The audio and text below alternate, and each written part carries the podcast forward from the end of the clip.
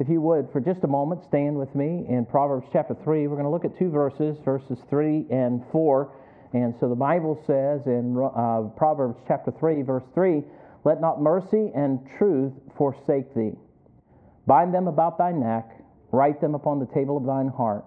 So shalt thou find favor and good understanding in the sight of God and man. You may be seated. Uh, basic principles for Christian living. Uh, what this is just designed to do is to help us take Bible principles and to connect them to our daily life. A lot of times we read the scriptures, and I think there's a disconnect uh, between the Word of God and how we live our lives. And so I want to challenge you to be able to take some of these. I've on on our fifth principle here, and uh, we started out and uh, we talked about how the Bible is very practical. It's a book written by uh, you, written by men that God used to write uh, the Word of God. The Holy Ghost uh, worked in their lives, and uh, God used them in a great way to pen His Word. And one of the first subject matters we talked about was transformation. And so we talked about, according to Romans 12 2, the importance of being transformed. Uh, we talked about the subject of being a forgiving person, and forgiveness ought to be the part of a life of a Christian. And we talked about preparation, and we talked about out of the Proverbs, the importance of having our hearts prepared and having a teachable spirit when you come to church and uh, just having some basic principles like that in our life. We talked about the principle of regeneration, that we're a new creature and old things are passed away, and so how we're to live our lives. And tonight, uh, I want us to look at uh, how to uh, maintain or stay in God's favor. And God provides us uh, with a wonderful relationship and uh, that relationship, we can stay in favor with Him in the sight of God and in the sight of man if we are willing to do something. And you look at this and you say, Are there conditions in the Bible? Well, yes, there are. And you look at verse 3 and it says, Let not mercy and truth forsake thee.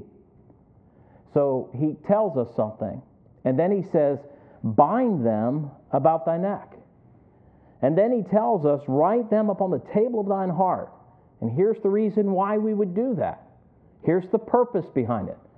So that, so shalt thou find favor and good understanding in the sight of God and man. Two things that God told us that ought to be part of our character as believers in Christ.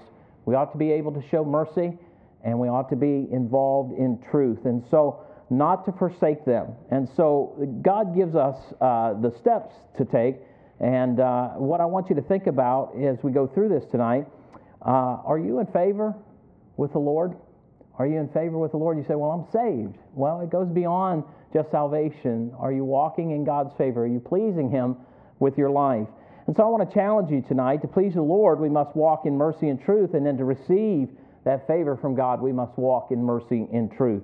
And so I have some slides for you tonight. I gave you a hand out there. Hopefully, you've got a pen or a pencil uh, that you can fill these in with. But I want you to take these with you. I want to challenge you to look at the first four principles and to go back over them or go back online and listen to the messages again and to allow God to use these in your life. So he tells us in this verse, let not mercy and truth forsake thee. And so mercy, this is in this terms and in, in the Hebrew, he's talking about an unfailing, loyal, devoted love and kindness toward God and toward others. And you say, when he says mercy, don't let mercy forsake thee. Notice he's not talking about God's mercy forsaking you, but us forsaking mercy. And he's saying that loyalty, that unfailing love, that kindness that we have to have toward God and toward others, we do not want to allow this to go away from us. And we're given a truth about the character trait of God. And so the uh, message I have for you tonight is God's favor, and it's here in Proverbs, principle number five. And what it is, is mercy and truth. And so your first uh, point there is mercy, that unfailing, loyal, devoted love and kindness. And so we're given a truth about the character trait as a believer that we not let it fall away from us. And so when he says, don't forsake it, he's saying, don't let it get away from you. And, and one of the things that can happen to us as we grow in years, or uh, maybe some things happen to us in our lives, we can get to the place where we show less and less mercy toward other people, yet God doesn't do that to us or toward us, and yet He's challenging us to not let this fall away from us. And I think about it, at times we can easily let go of mercy, and yet the desire of God and the principle for man or woman is as a child of God that we ought to have this as a major attribute. And that's your uh, letter B there. It ought to be a major attribute in our life. And so when I tell you this, he tells us in Matthew 5 7. And so I'm connecting for you the Old Testament and the New Testament. When he tells us in this passage that let not mercy uh, forsake thee, he's telling us don't let it get away from you. And he tells us in the New Testament this blessed are the merciful. So happy are the people that are merciful, uh, for they shall obtain mercy. So if we're looking for mercy from others, what should we show to them? What kind of a spirit should we have about us? So a principle for Christians is, is we ought to show mercy to other people. And so God desires for us to do that. In Matthew 23, 23, listen to what he said to the scribes about this. He said unto the scribes at one point, he said, Woe unto you, scribes and Pharisees. He called them hypocrites. He said, You're a bunch of actors and actresses. That's what he meant when he said hypocrites. And he said, You hypocrites, for ye pay tithe of mint and anise and cumin, and have omitted, now listen to what he calls this, weightier matters. That's your letter C there. He talks about weightier matters, and he said, You let off the weightier matters. You've omitted, you've uh, let them go, the weightier matters of the law. What does he talk about? Well, he says judgment, and he says mercy. Mercy is a weightier matter than even giving your tithes and offerings. Mercy is a weightier matter than giving your tithes and your offerings. And he said, You know, you, you got this area correct, but you know, you got this area wrong. and he called them a bunch of hypocrites because he said, You know, you're trying to do these things outwardly, but here you're missing some of these things that are more important. And he, and he gets on them about it. And he said, you, You've omitted the weightier matters of the law judgment, mercy, faith. These ought ye have, to have done, and not leave off the other undone. He said, I'm not telling you to let the others go, but I'm certainly telling you that you ought to be doing these. And so we miss it sometimes as believers. And so, what does it mean to be merciful? What does it mean to show mercy? What does it mean to not forsake it? And so, God teaches us something about this being a weightier matter. He tells us this it's a more burdensome matter of the heart to carry. And that's what he means. He said this is a more burdensome matter of the heart to carry. When he talks about a weightier matter, you see, it's easy sometimes to put an envelope in a plate than it is to show mercy to a person who needs it. And God's saying we ought to show mercy to others. We ought to show that love and that kindness and that loyalty of love, both to God and to others. And when we show it to others, we're showing it to God. And so when we give mercy, God tells us this is exactly what we're doing. Let me give you a verse in 1 Timothy 1 15 and 16. He said, This is a faithful saying and worthy of all acceptation that Christ Jesus came into the world to save sinners. Here's Paul talking, of whom I am chief. He said, I'm the biggest of them all. Now, watch this. Howbeit, for this cause I obtained mercy. God showed mercy to him. Now, here's his challenge that in me first Jesus Christ might show forth all long suffering for a pattern to them which should hereafter believe on him to life everlasting. And it says that Christ might show forth all long suffering. Part of mercy is having that kind of patience, that kind of spirit toward others. When people first get saved, sometimes they don't change as quickly as we'd like them to. Amen? And you look at them and you think to yourself, boy, I sure wish they would catch up here a little bit, uh, or that they would get this. But we show mercy. We keep telling them principles. We keep telling them truths. We keep teaching them. It's like a child. And, and you think about a new convert, it's like a baby, isn't it? And you're trying to teach them. And so you're giving them those first things that they need to know, some of those first principles, some of those first oracles of God that it speaks of.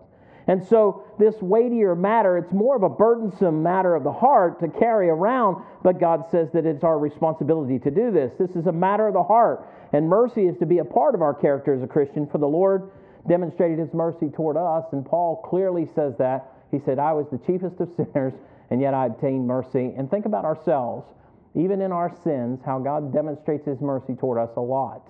And so, why should we not then in turn do the same for others also? And so we ought to do the same for them. So he says this He said uh, that in this passage, let not mercy forsake thee, but he also says, let not truth forsake thee as well. And uh, he tells us, let not truth forsake us. Now, truth is that idea here in letter E, that trustworthiness, what conforms to reality. Now, I wrote a little bit more than what I gave you there because uh, as I was looking into this, it has this idea what conforms to reality in, con- uh, in contrast to what is false. Amen? How many of you know whenever you're watching television? I was sitting in Baltimore, we were eating breakfast together, and for whatever reason, every TV had CNN on it. And so I had to sit there and I would listen to their perspective on things all the time. Now, I do want to hear the other side sometimes because I just want to see how wrong they are. No, I just I want to listen to see what they have to say. And so I listen to this stuff and and you clearly hear false statements being made with no backing evidence, no no information to back up what they're saying. They're just making these broad sweeping statements. And so there's sometimes that idea of a false narrative. I mean, I don't know where they're getting their ideas from, but they're certainly not ba- uh, based, fact, uh, based uh, in facts. And so, in this idea where he said, "Let not truth or trustworthiness, uh, uh, you know, get, get away from us or slip away from us," it indicates what conforms to reality in contrast to what's false. Now, listen to this. Specifically referring to heavenly scrolls detailing future things. And I got to thinking about that for just a moment. I said, wait a minute. What does the Bible tell us about truth? Jesus said, I am the way, the truth. Don't let that slip away from you. Don't let truth slip away from you. He not only said, I am the way and the truth, he said, sanctify them through thy word. Thy word is what? Truth. And I began to think about how he said, don't forsake truth. Don't forsake mercy. Don't forsake truth. And so when we see this, uh, at first glance, sometimes we can just have an oversight in our reading when we do the scripture. Sometimes we just kind of read over things and we miss the fact that maybe this even entails some things that are yet future because he said, Let not mercy and truth forsake thee. And he tells us to bind them around our neck. Therefore, I think it can be concluded, and you have this in your notes there, when he says this, forsake, to leave, abandon, reject, neglect, or desert. And so the idea is this He said, Do not do this with truth. And so if Jesus said, I am the way, the truth, and the life, and no man comes unto the Father but by me, if he said, Sanctify them through thy word, thy word is truth, and then he tells us in this passage, Don't forsake truth, didn't he? So we're not to leave Jesus out of things. We're not to reject him, neglect him, desert him, or do anything of that nature, nor should we do that with the Word of God. And so when he says, let not mercy and truth forsake thee. In other words, don't abandon what you know to be true. And so, whenever you have these truths, don't allow your heart to abandon these truths just because of man's philosophy or change in thinking or what have you. Go back to the scriptures, maintain that truth. And so, at first glance, you can look over this and simply have an oversight in it, but he said, don't forsake. So, truth is what we are to be tied to consistently. And he says this Bind them about thy neck. He said, Bind them about thy neck. He said, Have them tied. So the idea is this when he said, Bind them about thy neck, to, to have them tied consistently, continually, always, and to hold on to them. So both mercy and truth are to be tied up or joined together as close as a collar around our neck. as a collar around our neck. How close is that to me?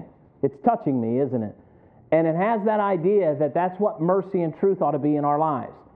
And so it even goes a little bit further when you go into detail and you start looking at it. It has that idea that it's so close that it's in your throat.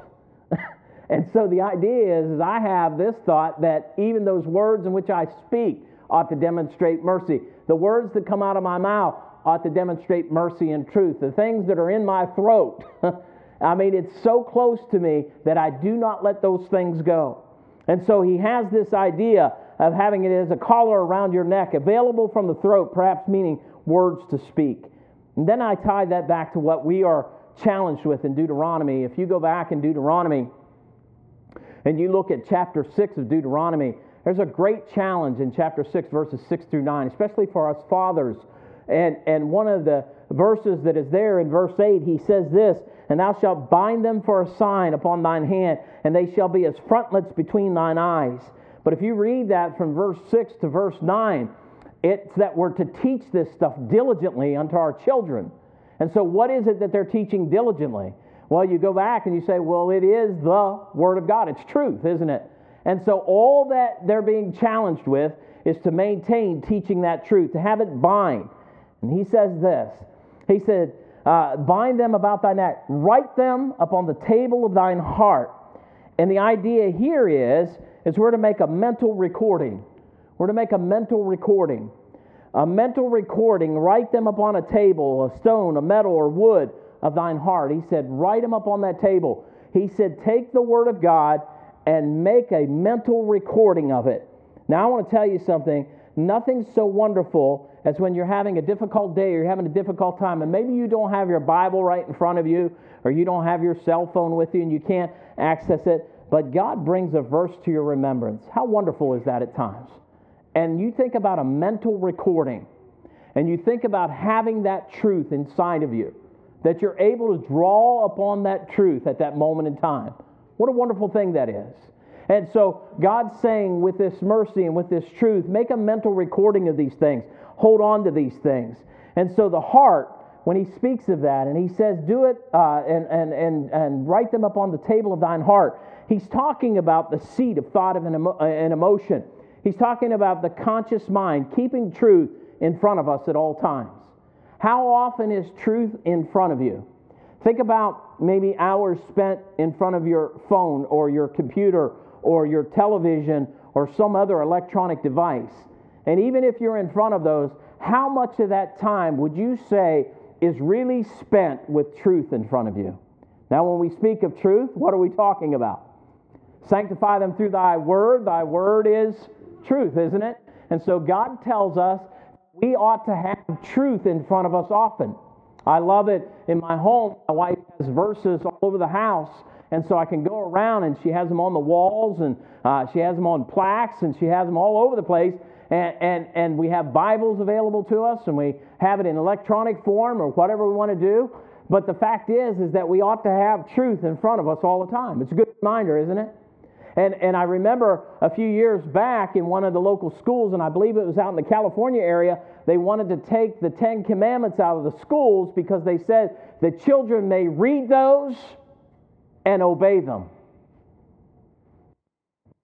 Huh. That would be bad, wouldn't it? They may read those and do what they say. And I'm thinking, boy, wouldn't that be good? that they would actually do what it said. Thou shalt not lie. That'd be good, wouldn't it? Thou shalt not kill. Maybe things wouldn't happen the way they are today. Amen? Maybe they would have obeyed those things had they read them. And I'm telling you that it's so important for you as believers, and you think, well, I'm saved already. You know, why should I read the Bible every day? Why should I have the Word of God in front of me all the time? Why should I have these truths in me? And God's telling us the very reason. And He's saying, listen, uh, uh don't forsake mercy and truth. Mercy and truth is what God provides, is it not? And he, he provides it to us, and then He wants us to demonstrate mercy to others, and He wants us to keep truth tied to our heart. So sanctify them through thy word. Thy word is truth, he tells us. And then I believe this favor, favor with God comes by way of maintaining mercy and truth in our character of life as a Christian. And I believe God does that for us, and he shows us favor. Now we're going to talk about this favor. He said, Let not mercy and truth forsake thee. Bind them about thy neck, write them upon the table of thine heart. And here it is So shalt thou find favor and good understanding in the sight of God and man. He told us if these two things are present in our life, if we don't reject them, neglect them, put them away, set them aside, abandon them, one of the things that God said that He does for us, if they're in the front, forefront of our lives, in the forefront of our minds, He promised us something here. And I believe this is a promise when I read it, because He said, So shalt. Is that not true? If thou shalt call upon the name of the Lord, thou shalt be what? Saved. Do we believe that? That's a promise from God. So when he said this, he said, When you keep mercy and truth in front of you, so shalt thou find favor and good understanding in the sight of God and man. I believe him. How about you? I believe that's what he gives us. I believe that's what he provides to us when we do this. So, this idea of finding favor and good understanding, it starts with this subject matter of grace. Favor is God's grace bestowed upon all those who walk in His mercy and truth. And apart from Christ, Jesus, this is not possible for us to do. We have to walk with Christ if we're going to walk in mercy and truth. We have to do so. So, God teaches us about the favor, the grace of God comes by way of a heart toward truth and others. Now, I'm going to give you some Psalms here. You don't have to uh, write all these down or turn to them all, but let me just give them to you. I'll read them to you. You can write the references down and look them up later. Let me give you a couple of Psalms that I think is worth uh, thinking about when it comes to God's favor, God's grace. Psalm 25:10. Psalm 25:10. Psalm 61:7 and Psalm 86:15. Now, I, I, just want to pause here for just a minute because I, I want to challenge you in something, and I don't know where you are in your devotions or your studies, but I want to challenge you to do something.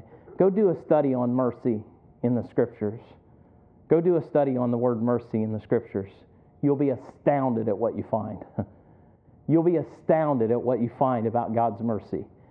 So, as I share that with you, here's just a few verses, and I, I, I just picked out a few that really stood out to me, and, and, and I'm sharing these with you tonight. Listen to this All the paths of the Lord are mercy. Whoa.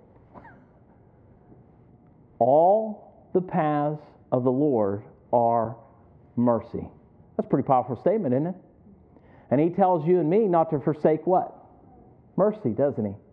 And he says, if you don't forsake mercy, guess what you find? You find favor with God. Now, you find favor in his sight. It means that it's pleasing to him whenever you're merciful. That's the idea behind it. So he says, All the paths of the Lord are mercy and truth unto such as keep his covenant and his testimonies. Uh oh. You mean there's a condition laid down? Yeah. Yeah, God does lay some conditions down for us as believers. And he says, This is provided to you, but here's what I'm asking of you that you don't forsake my word and my covenants for the sake of your own ideas and your own worldly thoughts. And then he says this in 61:70. He said, He shall abide before God forever. Oh, prepare mercy and truth, which may preserve him. Mercy and truth may preserve him. And then he said in Psalm 86:15, But thou, Lord, art a God full of compassion and gracious, long suffering, and plenteous. Now listen to this in mercy and truth. Now, I want to challenge you to do this. Go do your own study on the subject matter of mercy in the scriptures, and you'll find how powerful this is. And so, whenever he comes to this proverb and he tells us not to forsake these things, why? Because that's who our God is. He's a God of mercy and he's God of truth, and he demonstrates it from Genesis to Revelation. And he shows his mercy and his truth to us continually. And then he tells you and me as believers guess what? Don't let go of these things. Don't neglect them because that's who He is. That's who God is. And so He challenges us to do this. He said in Proverbs 14 22 and in 16 6, Do they not err that devise evil? But mercy and truth shall be to them that devise good. By mercy and truth, iniquity is purged. Whew. By mercy and truth, iniquity is purged. What is iniquity? Sin, isn't it? So, what is purged? by mercy and truth, sin is purged by that. It's what is taken out of the way. And so God challenges us for that. So the favor of God uh, brings good understanding. I like stuff like that. Amen. How many of you have opened the scriptures, you've read a verse over and over again, and then all of a sudden you read it, and all of a sudden the light bulb goes off? And you're going, I get it. I like when that happens. Now, I know you think I know everything in this book, right? From front to back and that there is nothing that I don't understand. Whew, would you be wrong? And the thing of it is, is sometimes I open this book and I read it and I'm going, whew, man, I get it now. And, and the thing of it is, is that how wonderful that is because that's God's mercy and His what? Truth being displayed to us. When that happens for you, that's God working in your life. And the favor of God brings good understanding, not dumb understanding, not stupid understanding. it doesn't bring uh, uh, just these awful challenges into your life, it brings good understanding. Now, when I think of the word good, I think of the word good. He says it brings intelligence. Wow. I'm grateful for that. Amen. Now, he's talking about biblical intelligence, not what the world thinks, but I believe it's biblical intelligence. He talks about the fact that it brings success, and I believe it's biblical success, just like we would find in Joshua. It has the idea that it brings discretion. How many, how many of you believe as you grow in age uh, and through the years and, and you draw closer to the Lord and you get closer to scriptures, you have more discretion than you had years ago? Would you agree with that? And God demonstrates to us to have discretion. But see, that's God's good understanding, His favor being shown to us. It, it's that knowledge. When He's talking about that knowledge, it's that relationship, that prudence, that sense, and just flat out wisdom. Amen? And if any of you lack wisdom, do what? Let him ask of God.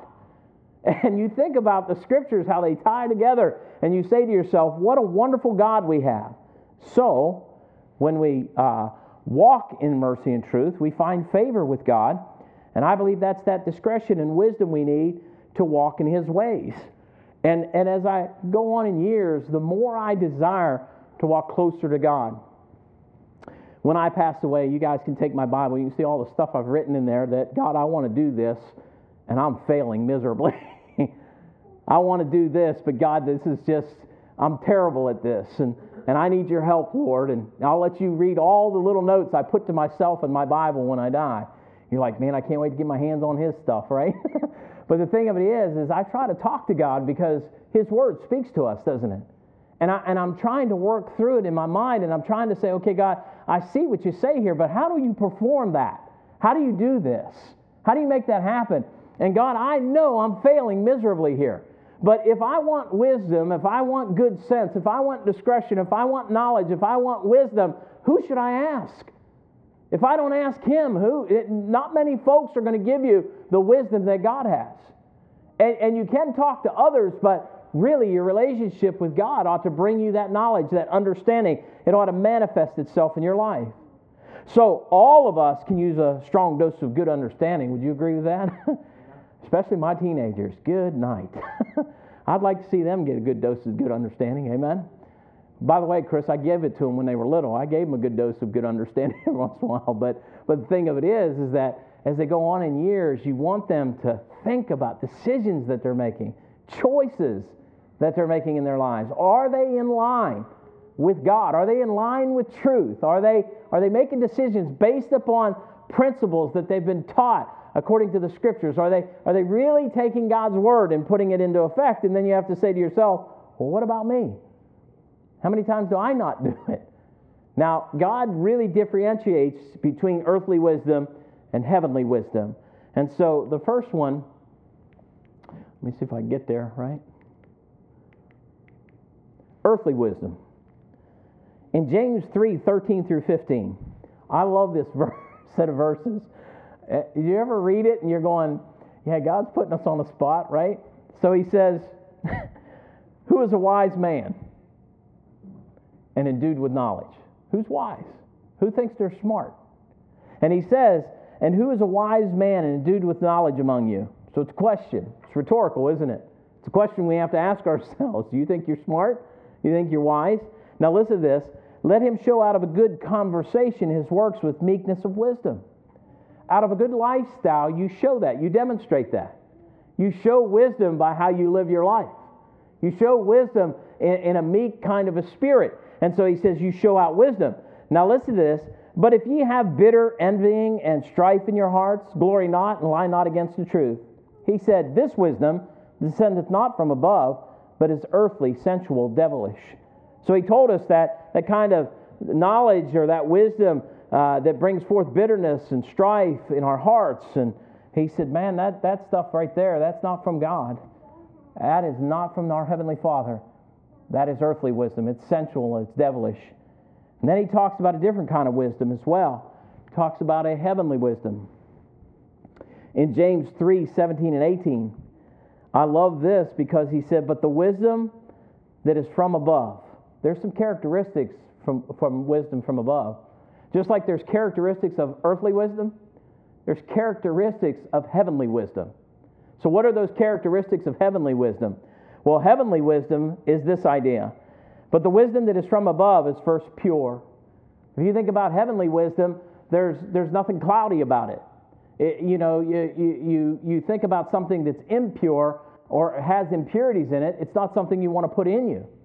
Uh, I got in the refrigerator the other day and she had bought some fresh tomatoes, and there was another tomato in there that decided it was going to buddy up with one of the other tomatoes that was in there. And the one tomato laying against the other tomato, did the good tomato make the bad tomato good? No. What started to happen? The bad tomato got on the good tomato and it started to tear it up, didn't it? Now I had to take the good tomato and cut a good portion of it out so that I could eat it because the bad tomato had gotten to it. And I'm thinking about earthly wisdom. When we try to tie God's wisdom with earthly wisdom, it doesn't work. You can't mix those two. You're either consulting your heavenly Father or you're counting on your earthly wisdom. When you try to mix those two, one's rotten, it's sensual, it's devilish, isn't it? And the other is pure. It's good. and so when you're trying to match those two up, they don't work together. And generally, even as believers, this is what we do. And he said, But the wisdom that is from above is first pure, then it's this it's peaceable. When you think about something that's peaceable, what, what's in your mind? It's a calmness, isn't it? It's, it's something that, that's not overwhelming me. And that not only is it peaceable, but it's gentle and easy to be entreated. Now, listen to this full of mercy. Full of mercy. The wisdom that cometh from above is full of what? Mercy. You ought to do a study on mercy in your scriptures and find out how many times God speaks about His mercy and His truth. And when you look at this, He says mercy and good fruits. Now, listen, it's without partiality, without hypocrisy. What did Jesus say to the scribes and Pharisees? Ye what? Hypocrites. That's what He called them, didn't He? And He said, You're a bunch of actors and actresses. But listen, when you get wisdom from God, He's not putting on a show. He's not an actor, he's not an actress. He is giving you the straightforward stuff. It's pure, it's peaceable. And God gives that to us. And the fruit of righteousness is sown in peace of them that make peace. So the sight, the idea, that word that he has there, that it's pleasing. The sight is to be found pleasing or good in one's eyes. And in this case, it's of God and man. For the principle of God's favor to be found in our life, it starts with mercy and truth. And those characteristics ought to be found in us. We ought to have those as a part of us because that's who our God is. And not by what we think, but by what God sees in us. So you want God to see mercy and truth in you. You want God to see that in you. And so you say, well, how do I do that? Well, I just challenge you tonight do a study on mercy. Just go through and do a study on mercy. You can do another study just on truth itself, but just do a study on mercy and look at what God has to say about it. So when you think about this, for the principle of God's favor to be found in our life, it starts with mercy and truth. So this type of behavior is pleasing in the eyes of God, and it causes His grace to be placed upon us in a greater way. And you say, Can you get more grace? Yeah, I believe you can. You say, Didn't you get all you were going to get when you got saved? I don't believe that at all. I think God can show me more grace. Can I show you a verse that says that? Yes, I can. And God says, if I'm a humble man, He'll show me more grace, won't He? And He tells me this over in James chapter 4, and in verse 6, He says, But He giveth more grace. More means what? More, doesn't it? And you look at that and you say, How many of you go in the store and you go, they say they give you 40% more of the laundry detergent, and you're looking at it. I'm, I'm, I'm sliding one up against the other. I'm saying, How much bigger is that than that? Or did they just put a little more in the container? Do you ever see those labels that says 40% more or, uh, you know, all that kind of and, and the thing of it is, God says, but he giveth more grace. Now listen, wherefore he saith, God resisteth the proud, doesn't he? So if I want God's grace in my life, I'm not going to be a prideful person. But he giveth grace unto the humble. Now, here's the last one on this God's favor comes by way of mercy and truth, and a heart of humility receives more grace. Receives more grace.